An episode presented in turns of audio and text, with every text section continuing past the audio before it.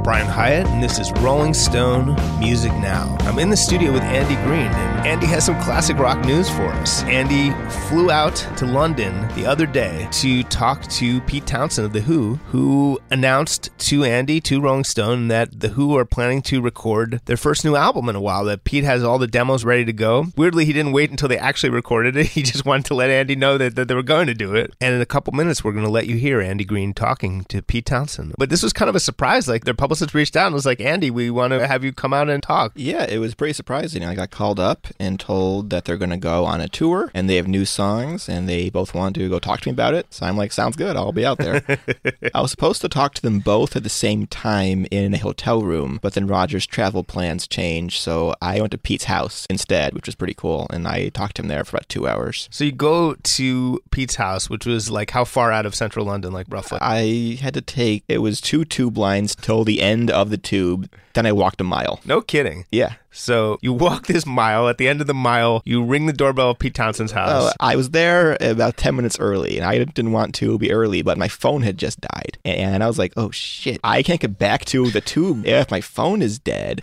So I was freaking out for a minute. I go, wait, Pete can just charge my phone. So I knock on his door at the time, and he answers, and he says, you know, do you want tea or some water? I said, no, but my phone is dead. And he was, okay, I can charge it. So we left, and he found a cord, and I'm like, thank you, Pete. He was very helpful.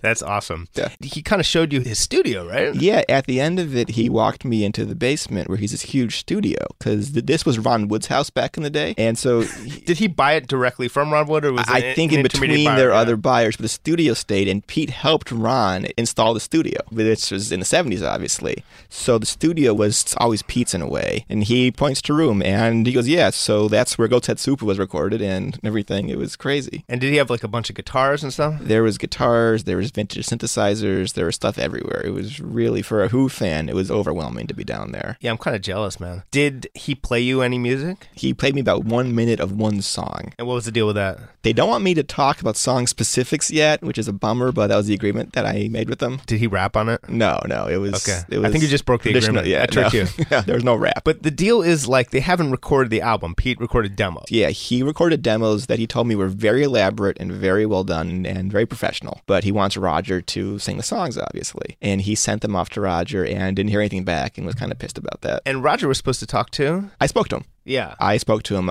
on the phone. but it was supposed to be in person, right? Yes, yes, Yeah. but it was still fine. But the main news that they wanted to get out was this tour that they're going out and they're playing with symphonies. But Pete felt that in order to justify a tour, Yeah, he, he needs to have new music. Said he said that he's getting sick of the snarky comments from younger bands that all the Who are good, but they just play the hits. You know, he felt insulted by some people. He told me, and he felt the need to prove the world that he can still do this. Uh, I personally find that exciting. It's been a while since their last album, which had at least one song that I really liked on it called "We've Got a Hit," and we Mm-hmm. Yeah. should actually hear that. We talked all over that crap. They just don't want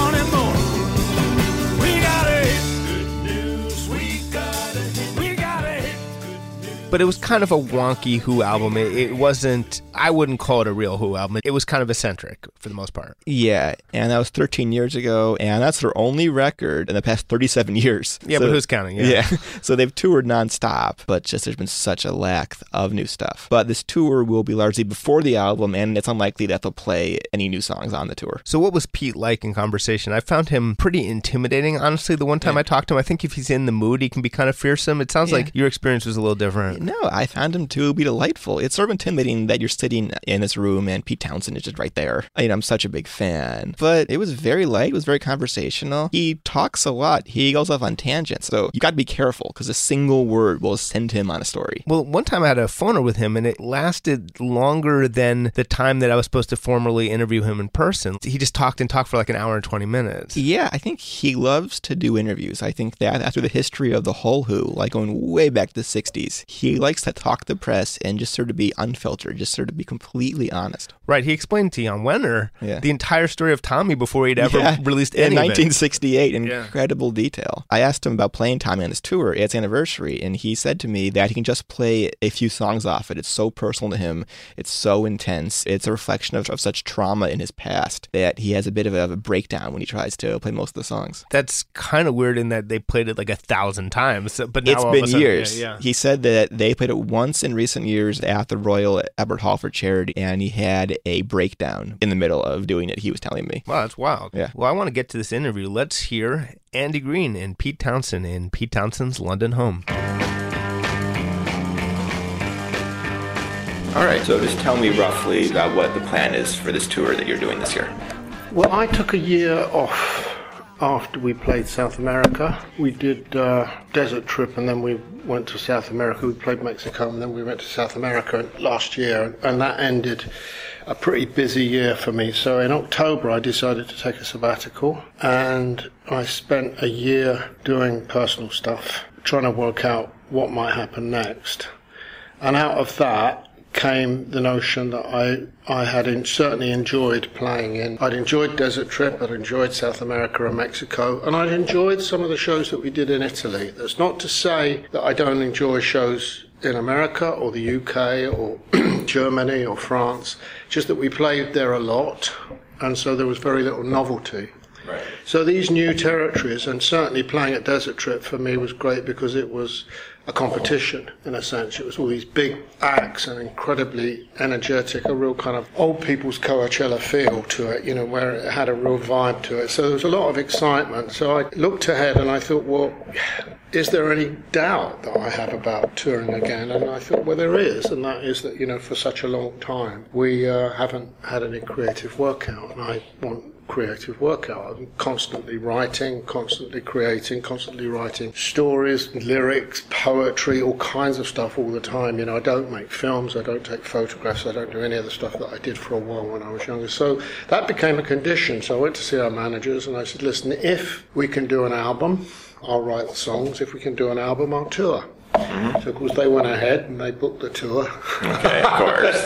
and uh, I wrote the songs. And then we kind of hit a wall because what actually happened was that Roger is very, very unsure of himself about creative work, about his voice, about the future, and everything else. In fact, he wasn't even entirely sure about the tour. I should really let him speak for himself. Uh, from my point of view, I thought, well, let's go ahead and do the tour. And I'd spoken to Polydor in the UK, and they'd heard the songs that I'd written, and they were excited about it. So it felt to me that it was okay to shake hands and go ahead and tour. We normally work with AEG, and this mm. time we work with Live Nation, mm. who I'd worked with for the first time on the Classic Quadrophenia tour Right. and I kind of liked them. And we, they made us a really good offer. AEG too. We worked mainly at AEG with a fellow called Larry Vallon Mm-hmm. that goes way back with us to Anaheim Stadium, the very first stadium show that anybody ever did. It was with us and I think Blue Cheer or somebody I can't remember. But that was in 1970, I think. Mm-hmm. And Larry was with us then with a guy called Weissmuller. And that the, the company was together, and that became AEG. Mm-hmm. And he got sick, and so he's not around anymore. So I thought, well, we can start with somebody new. So we're doing this with Live Nation. It's the first tour we've done with them for some time. Okay. Yeah. And it starts roughly when? You know, it starts in April, I think, late April, goes through May. Hmm. And we start in New York, I think we go to Chicago, Detroit. We're playing the Northeast and the hmm. s- Central North. Yeah. And I'm not quite sure where it goes from there. Mm, you're playing arenas in the States? We're playing arenas, smaller shows, at a couple of stadiums. I'm not quite sure where or, or when, but yeah. And will you be playing new material at this point too? I, I do- that's a question. I don't particularly want to hypothesize about whether we will or we won't, but we may play, we certainly, both Roger and I want to play material that we haven't performed regularly. Mm-hmm. This will be a tour in which we play greatest hits, but we're hoping to do them slightly differently. Roger did a tour last summer, late summer, of Tommy with an orchestra, with a guy helping him out called Keith Levenson, who I met way back in 93 when I was working on Tommy on Broadway. Keith was the MD that took the A Class tour out. He was the MD on that, so I knew him, and he was helping Roger with, you know, put together a band, deal with the sound level issues. I had also done some stuff, orchestral stuff, with my wife, uh, Classic Quadrophenia. I'd done a few shows. We did the Met, and we did a couple of other places, and I'd enjoyed doing that. So Roger fancied the idea of bringing an orchestra in to do a Who tour so that we could just do things in a slightly different way. Not every song would have orchestra on it, but that's the concept at the moment. However, nothing is decided. I know I'm talking to Keith a lot. It was nice for me to speak to Keith and find out that I knew him. He was married to Janine Levinson, who was is now Jeanine Tesori, who is the big Broadway playwright, you know, who's had quite a few successes. She was then Janine Levinson, and she was the assistant music director on Broadway Tommy. So I knew him from then. So it was a nice closing of a loop. And we'll get on well and it will be creative and there's lots of opportunities to do crazy stuff. But I'm not quite sure what we'll be playing yet. We're still kind of talking about songs and it's an exciting time because we're exchanging ideas. But we will probably play a chunk of Tommy, a chunk of Quadrophenia with orchestra and then a selection of songs that suit that kind of arrangement, which actually broadens our scope hugely, I think. It means that we can do perhaps some of the lighter songs from the Lifehouse years, so Who's Next Years, Like Time Is Passing, and Too Much of Everything, those kind of ballady songs, which quite short, they lack force when you play them. They're kind of like throwaways if you play them in a big greatest hit shows, but with orchestra they might fly. I don't know. So that's where we are with that. And it'll be the same backing band as the previous tour with Zak and with everybody. Yeah. And Pino is now out, right? There's a new. Yeah, he went out to work with Is it John Mayer? John Mayer, yeah. Yes. John Mayer was doing a long tour and we were taking a year off. I was taking a year off, so we may not get Pino back. I'm, I'm very happy with Jon Button. He's good. He's not, you know, Pino's an individual. He's exceptional. It was a pity that he left when he did because he and Zak were starting to kind of gel a little bit. But Jon's good. He's really good. He's really good. He's great looking. He's got great personality. He's very lucid player and um, gets a good sound on stage. You know, I miss those kind of crazy moments of Pino lunacy. He just sort of occasionally come out with some amazing thing because he was always so fundamentally simple, and then occasionally something would explode. But yeah, so it's the same band. And so it's the Tommy 50th. So will you be playing songs off Tommy that you haven't played on recent tours? Or are you thinking maybe about how to structure that Tommy portion? You know, I wonder if I could talk about this now. I have real trouble with Tommy. We did it recently at um, the Royal Albert Hall. Roger uh-huh. wanted to do it for the teenage cancer shows, and I sort of had a bit of a breakdown halfway through it. I get very triggered by it. When I wrote it, I wasn't aware of a lot of the issues that I have personally. So hmm. Maybe this is for another conversation. Okay. yeah, that's, So we will play a kind of medley of stuff. It won't be anything unusual. So Okay, it'll be like Sparks and like Amazing Journey Yeah, and all that stuff, stuff, yeah. right? Then the Quadrophenia chunk. I think that will be a tight medley as well. Both of them will be interesting to do with orchestra, with having a band and orchestra. I must say that when I heard that Roger was doing this tour with an orchestra and had drums, I just thought, oh God, mm-hmm. you know, it's so difficult to combine tr- drums with strings because it's Right. a noise spill, but also because strings have a much looser rhythmic syncopation. But everything that I've heard about Roger's shows is good from the people that were on it and from people in the audience. So I've got my fingers crossed. so are you thinking about doing fan club shows in the States maybe to play a few theaters? You know, we should really do it. We should really do it. You know, rather than get caught up into a trying to do Broadway stuff or whatever. You know, we should really just you know bang into the Beacon. You know, I had a friend of mine went in to see Dylan at the Beacon last month or the month before last, and uh, said that he was better than they'd seen him for ages. It was astounding. Yeah, and, and that was a big surprise because I said, "Why are you going to see Dylan? You know, he can often be so disinterested." And Yeah. they said it was fantastic. Yeah, there was something happened on this last tour. I've seen him a ton that were just the shows where they were unreal. Well, that's good. That's Yeah. good because you know he does so much, and you want you really want to see him enjoy it. Yeah, You know what's interesting? I think with Dylan, certainly with me, in the last five to fifteen years, slowly but surely, I've realised that happiness is not something that arrives. Mm-hmm, it's something that you suddenly kind of allow to happen. I was telling my son who's uh, had a bit of a, a difficult couple of months. Just have faith, you know, when you get to be about 60, suddenly the cloud lifts. I think it's really difficult, and I think it may have happened to Dylan. Yeah. So you're tempted to play the Beacon with, with the Who? Do you think that would be like a different kind of I'd show? love, I'd love to do it. I'm just not sure quite when we would do it. I think at the moment we're committed right the way through to the winter, this year shows. But it's the kind of thing that I think Roger and I could do. One of the great difficulties with The Who is not that Roger and I don't get on, it's that we don't communicate. Because over the years we haven't really developed a dialog And I don't think he may well disagree. I don't think that the fault is on my side. I think it is, he feels perhaps a bit intimidated. Perhaps he feels that I'm overcomplicate things. I don't know. But we think very, very differently. Mm-hmm. So if we were to do a show at somewhere like the Beacon and we wanted it to be very, very different, Yeah. what would be difficult would we we would be in the same place we are now. We're trying to work out what to play with an orchestra. It's almost like throwing shit at the wall and hoping that somebody else, like Keith Levenson or somebody, is going to decide for us what we're going to play. I mean, do you email him? Do you text him? Do you talk on the phone? Just like how do you communicate? We talk on the phone, and that's the most successful. Although we don't decide very much on the phone. Right. But uh, yeah, Roger's just about doing emails now. I don't know about text. Right. And um, he's not very good at email. I think he would confess to that. He doesn't really like it. Right. So they announced a new Woodstock this morning. Are you guys going to play that? Yeah, it's a bit. It's a, it, also, what would we do? You know, it's kind of it's interesting. It's um, yeah, I don't know. I, I don't even know if it's a good idea. Okay. You know, it's interesting. I, when I worked at Faber and Faber as an editor, and Yeah. I was a commissioning editor there too.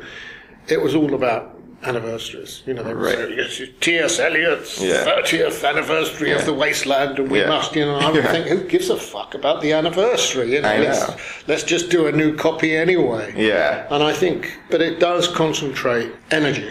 having Yeah. An anniversary.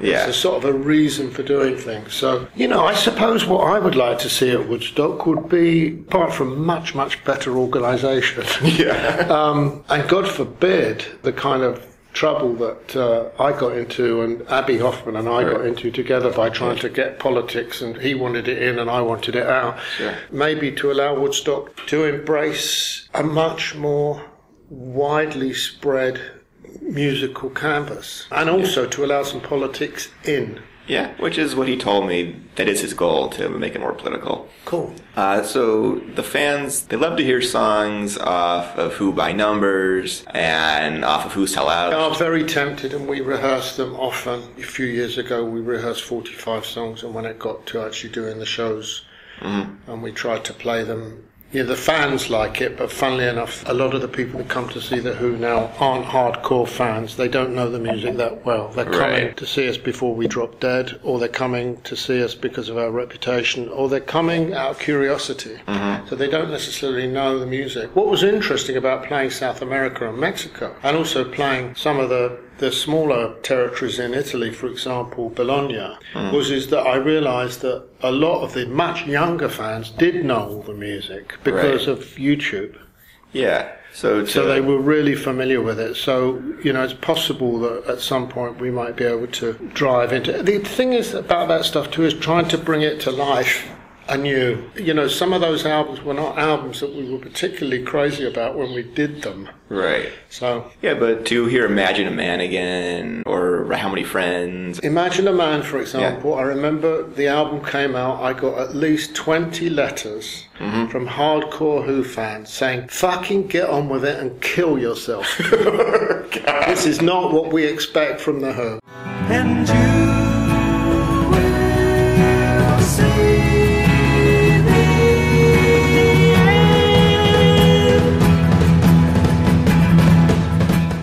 So, although I look back and I think, yeah, it's a really good song and it's about reflection and I was mm. still young, Yeah. it wasn't what people expected from The Who. It might be interesting for us to go back and look at it again, but it would be a bit autobiographical, I think. Right. Sort of the stranger stuff off of Who Sell Out that I'd even done ever. You know, would you ever be tempted to go try to try some of that stuff live? You're starting to sound like a fan. Yeah, sorry. well, I am, yeah. You know, I think, yeah, we are. You know, Roger often pushes. I, I don't want to make this sound like everything that I say about Roger is negative, because, but I do think he there, there is a difficulty for him, which is that his voice is great. He's really struggled to kind of keep it great by, you know, doing a lot of surgery and chasing his health and everything. Mm. And his voice is probably as good as it was when we first started working, and he's much better and more experienced and much more connected to who he is. On the other hand, he's always very anxious to introduce new material and to do things that we haven't done before. Mm. I think once he and I get together, we carry this brand with us, I suppose, you know, which is a brand that is attached to a vision that has grown around us. It's not necessarily the vision that he had for The Who, and it's certainly not necessarily the vision that I had for The Who, but it somehow happened in the middle. Mm-hmm. And so we rehearse the songs, we play them, we get them up to speed, we go out, we do a sound check, we might do a, a, a set where we extend maybe by half an hour, so we'll play two and a half hours and do that for two or three days, and then suddenly I'll get a new set list from Roger, which is the same as the set list we've been doing for the last. Right. He does the set list. Yeah. So it's not to apologise for him, but he does have to pace himself. Yeah. So I think we could, for example, lower the standard of what we do in mm. larger shows by doing longer shows and doing more varied material. But I think some people would find it uncomfortable. Sure. I think fans would like it, and that's why perhaps it's time for us to look at doing a different kind of show. I've always resisted doing that. And I'll tell you why, because I've always felt that what would actually happen would be, having done a few myself, and now Roger has done a few himself hmm. as well, is that what actually happens is that you're tending to do what, for example, what Dylan has done for years and years, which is to do material in a way that you want to do it and not the way that the fans expect to hear it. Right. You want to find novelty in it. I want to move on to the new album now. I'm Yeah. very curious about that. So, what's the status of it? I mean, it was done in secret. I don't know anything about it. Yeah, well, it was as I said, it was the condition. I was not going to sign any contracts to tour unless we had new material out there. And this has hmm. got nothing to do with wanting a hit album. It's got nothing to do with the fact that the Who need a new album. It was just purely personal. Mm-hmm. I felt that what was happening for me was that I was going out and I was listening to the synthesized organ sound at the beginning of Baba O'Riley and thinking, oh, weren't you a clever boy? And, you mm-hmm. know, I was 24, 25, 26. And the last album that we did is 13 years ago. And it was a struggle to do that at the time, but we got it done and it was got to be a bit of a rush. So I just thought, you know, I don't really want to go out there and be, you know, and occasionally you do get snide remarks from other musicians, particularly younger ones that are after your crown.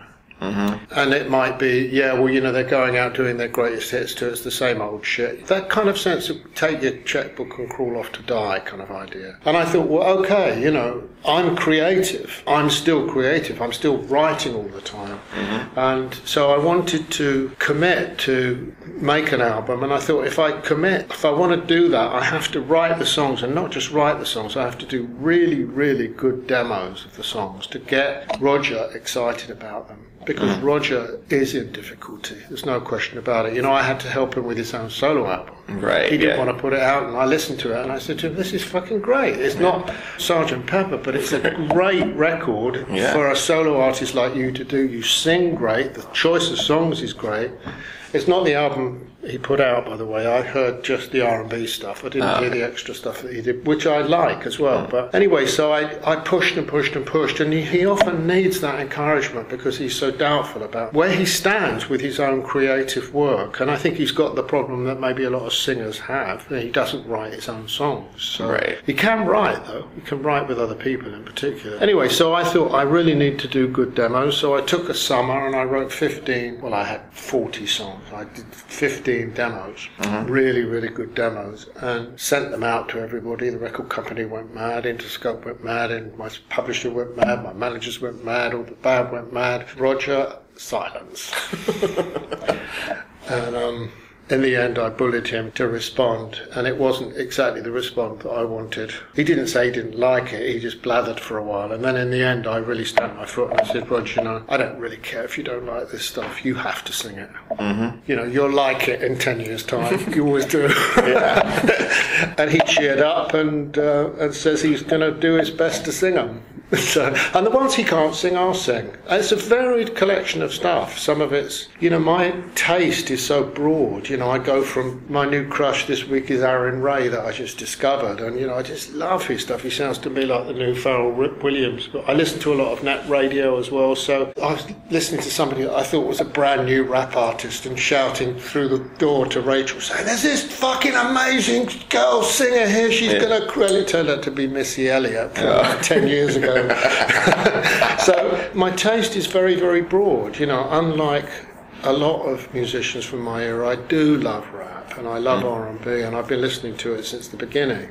Mm-hmm. You know, since the New Orleans days. So, but I also listen to a lot of very, very complicated, dark orchestral music, a lot of jazz, a lot of folk music, and world music. You know, I've got a big crush on Bulgarian and Romanian rock music at the moment. So, you know, there's that kind of stuff. It's dabbling, but I genuinely love it. So the songs are quite a potpourri of stuff. But there's got a couple of songs that are a bit hooish, I hope. Uh-huh. They're a bit hooish in what sense? Or cliched hooey kind of. They start with a guitar that goes yagadang. Yeah, okay. uh, and they're just in demo like form now. Did Roger say anything? No, they're very, very good demos. You know, I, I've got five recording studios in my life and I use them all the time, so they're very high quality. All Roger really has to do is sing. We'll have to tweak a few things.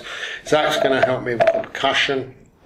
It doesn't mean that he'll play the drums on them, but if he wants to play the drums on a track, he certainly can. He, but he's going to help me with the beats. My brother Simon will help with shaping and arranging, and then we may hand everything over when Roger's done his vocals and I've done my vocals, if that's what I'm going to do on any of the songs, to a, a remix engineer. And I've got no idea when it's going to come out.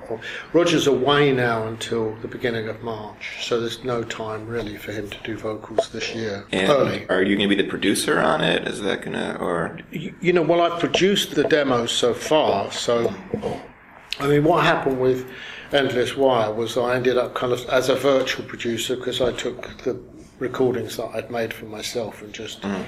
Added the Who to them. So is the sound of this is it very different than Endless Wire? I just want to get a sense more of what these sound like. I don't think it's necessarily that much different. You know, I think there's a few dark ballads. There's some experimental electronica. There's you know some heavy rock stuff. Mm-hmm. So some sampled stuff. I knew I only had three months. I don't work particularly fast because I have to play everything myself. And I also wanted to enjoy it. It was a great summer here. I started in, I got my big studio finished. I built a studio in a barn out in my country house mm-hmm. in May. So I started in June. I did June, July, and August, and then f- just finished in the first week of September and delivered in the first week of September. Delivered those 15 songs. Then. I don't know what will appear on the album. I'm certainly open to writing new material as well. A lot depends on the release date.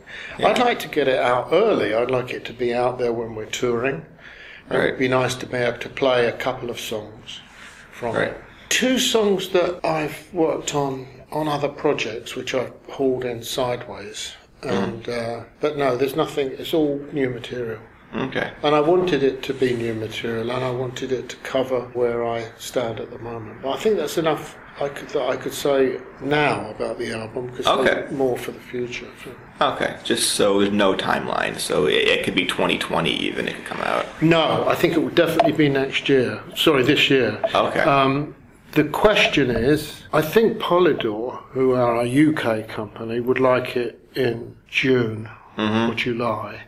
I hesitate to tell you the reason, but I will tell you the reason because it's very funny. Do you have Father's Day in America? yes, It's June for 2nd or something. Yeah. effing Father's Day, oh, which kind of they're hoping that anyway. If we if they can't have it by Father's Day, then they don't really care when they get it. Okay. so they pr- they probably be okay with September or October. So. Okay, yeah, because with tour rehearsals starting in March, I guess. Yeah. Um, th- so the clock is really ticking.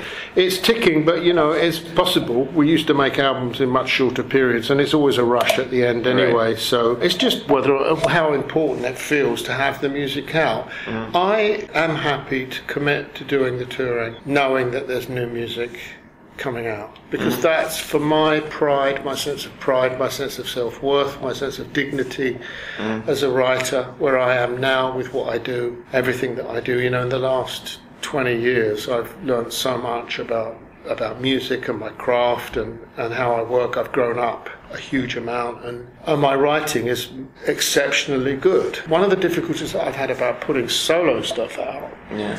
is that I've always been incredibly ambitious. So I've always wanted to do kind of grand magnum opuses and often fallen, fallen at the last gate with it Right. because I've run out of money or I've run out of time or needed to go on tour and lost lost momentum or whatever. But I think in this particular case, what I what I really wanted to do was to write new material, and that's what.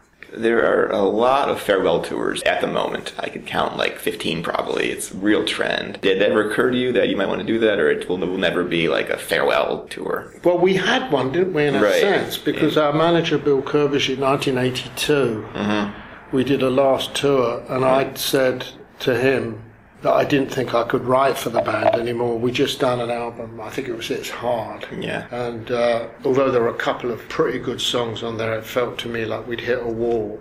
And I'd got a bit smashed up by having so much pressure to write new material for my solo album contract as well. So I said, you know, I don't really want to do any more work with The Who for the time being, or period. You know, that was how I felt. I I just didn't want to discuss it. Right. But I didn't say it was the end. But our manager, Bill Curbishley, decided that it would be good to sell the tickets if he said it was a farewell tour. So we did a farewell tour, and that- lasted for much longer than I think any of us thought. I'm not blaming him, but it wasn't Right. my fault. Mm-hmm. So it does appear that I'm blaming him. It Yeah. is his fault. I don't think any of the band at the time, if John was alive, John Entwistle, Kenny Jones was still active in the band, mm. I don't think any of us saw it as an end. I think that everybody in the band accepted that I had a problem with the record deal. So what happened was that we paid the money that we got as an advance from Warner Brothers back to Warner mm. Brothers. You have to realise it was a huge deal. It was a $30 million deal uh. for three albums with two to follow with extra money if they were delivered. And we'd done two with them then, and so we had to give the money back for one of them, hmm. or for one and a half of them. And it just felt like the end of the world because the record industry then was that, you know, a bad record would sell two million and a big record would sell ten. you know. Yeah. So it did feel like dark days. But Right. Short answer, no, this is not a farewell tour. I don't know what we'll do. I think a lot of it is about whether or not we band it or whether Roger and I do something together. I've always said I don't want to be Roger Daltrey's accompanist. Mm-hmm. You know, let's face it, it's what I do a lot of the time. Yeah. You know, I strum away at the guitar, and every now and again I have a solo and Roger glowers at me. Right. Hey, I'm Brian Hiatt, and you're listening to Rolling Stone Music Now. We just played Andy Green with Pete Townshend. They talked about the new album that The Who are hoping to put out, the tour they're going on, and a lot of really interesting digressions. And Andy, you also talked to Roger Daltrey, and Pete had some interesting stuff to say about Roger. Seems like there's some kind of insecurity with Roger. He doesn't really want to record this album. He's Yeah. just feeling weird about the future. What's going on there? So Pete told me that he painstakingly worked on these demos, and they're basically like finished songs with Pete singing. Then he sent them to the label and the management and all these people, and he heard glowing things back, but from Roger it was just silence. Then when he really twisted to get his response, he said that Roger was ambivalent about it and didn't want to kind of do some of the songs and was being a bit whiny about it. And he seemed generally hurt by Roger's response to it. Well, it kind of makes sense if you take a step back that he would be hurt. I mean, Yeah. this is only the second time, as you said, in like 37 years, he's like, let's make a Who album. And Roger's like, eh, I have other things to do. You know, I mean, what else does he have to do that would be Well, better than making what could be the final Who album? But then he told me that they don't communicate well, and Roger is just difficult to get a hold of. And so then Roger called me a few hours later in my cell. So I sort of asked him about this stuff. yeah. And he was very honest. He says, Look, I was on a book tour for the last few months of the year. That took up all of my time. I had my mind set, it was on the book tour. Then my eardrum, it got perforated. I was in tremendous pain. I was almost deaf. I couldn't hear anything. I was in agony. So I didn't have time or even the physical ability to listen to these songs and digest them. I always wince. These guys are always having these awful physical calamities happen to them. Well, he had meningitis and I almost died That's from what I'm it. saying. I it's just like, oh, it's just. A, He's had horrible stuff. He's been through hell. So then he said to me, Look, I will take time soon. I will digest them. But from the ones I've heard, I've heard a few songs that I can't add much to, that I can't see my voice on. So I think Pete should sing those. And the others, I think maybe I can add to, but it's still very early and I need time. well, here's the thing. Yeah. Pete, I think, can get interestingly sort of rigid in his thinking. It's perfectly acceptable to release a Who album in which he sings a bunch of the songs. Yeah. He it's not like he hasn't sung songs by the Who. Well, I think he'll sing some of them. yeah. I just think he wants Roger to sing the vast majority of them. And Roger is ambivalent, which is surprising. You would think he would really want to do a new Who record. It's peculiar. And of course, you only heard one minute of one song, so you can't really speak to what the deal is. Well, then I asked Roger the possibility of them doing one new song on this tour. And he was like, if you play a new song, it's bathroom break time. He's very rigid on the Who's concerts are the Who's hits. And it's Roger's job to do the set list. He has complete power. So it's a surprising thing there. And part of that is because he has to physically be able to sing it, right? I mean, isn't that the issue? Uh, I think so, yes. What are the other reasons, though? It's also the length of the show. Pete told me that if he was in charge, they'd do over two and a half hours, but that would just destroy Roger. And if Pete was in charge, it would be a smaller band, like a very small band, like the old days. But Roger likes the three keyboardist and two guitarists and the whole thing that they have now. What's your sense of the future of this? I feel weird calling it a band, but the future of this uh, entity Well, of the Who. When I spoke to Daltrey, he said that this could be his last tour. You know, I know that he always says that, but he says, "Look, I turned 75 in a few months." Wow, man. I, I didn't Yeah. realize that. Oh my! he said, I- I'm worried about my voice. I don't want to do shows my voice is really bad. And I'm a human being. I am aging. That This will be a long tour. He says, Look, it's very possible. I'm just being realistic that this is the end. And if my voice goes, I'm done. Every time we have you on and we start talking about these classic rock guys, it, it starts to get really depressing. I have to tell you. Yeah, well, 75 years old. I mean, this group started in 1962. That's like Mad Men days. It was like Kennedy was president. I mean, that's like early Mad Men seasons. And I actually think it's important to point out that Roger is in one of the tougher positions because his is a vocal approach that's all power and Yeah. projection and swagger, and it's not a kind of sitting on a stool kind of thing. Yeah. Even Mick Jagger, in a weird way, doesn't have to like have that belting out from his fucking guts thing. And Daltrey told me that the one song he's really sick of doing is Won't Get Fooled Again. I think because the primal scream at the end is killing him. and what else did you take away from all this? I took away that they have a very different vision for what this group should be right now. He says that Roger, he sees it as one thing and Pete sees it as another and they meet in the middle. And even Pete said that they're a brand in a lot of ways. He says that people see our concerts that don't know our catalog all that well. And he's very aware of that. It's crazy. Well, I'm really glad we were able to play that interview today. Mm-hmm. Andy Green, thanks for being here. Sure. Thanks for going to London and interviewing Pete Townshend for us. And this has been today's Rolling Stone Music Now. We'll be back next week here on Sirius XM's Volume, Channel 106. In the meantime, we are podcast. Download us as a podcast. Subscribe to us as a podcast wherever you get your podcasts. And as always, thanks for listening, and we'll see you next week.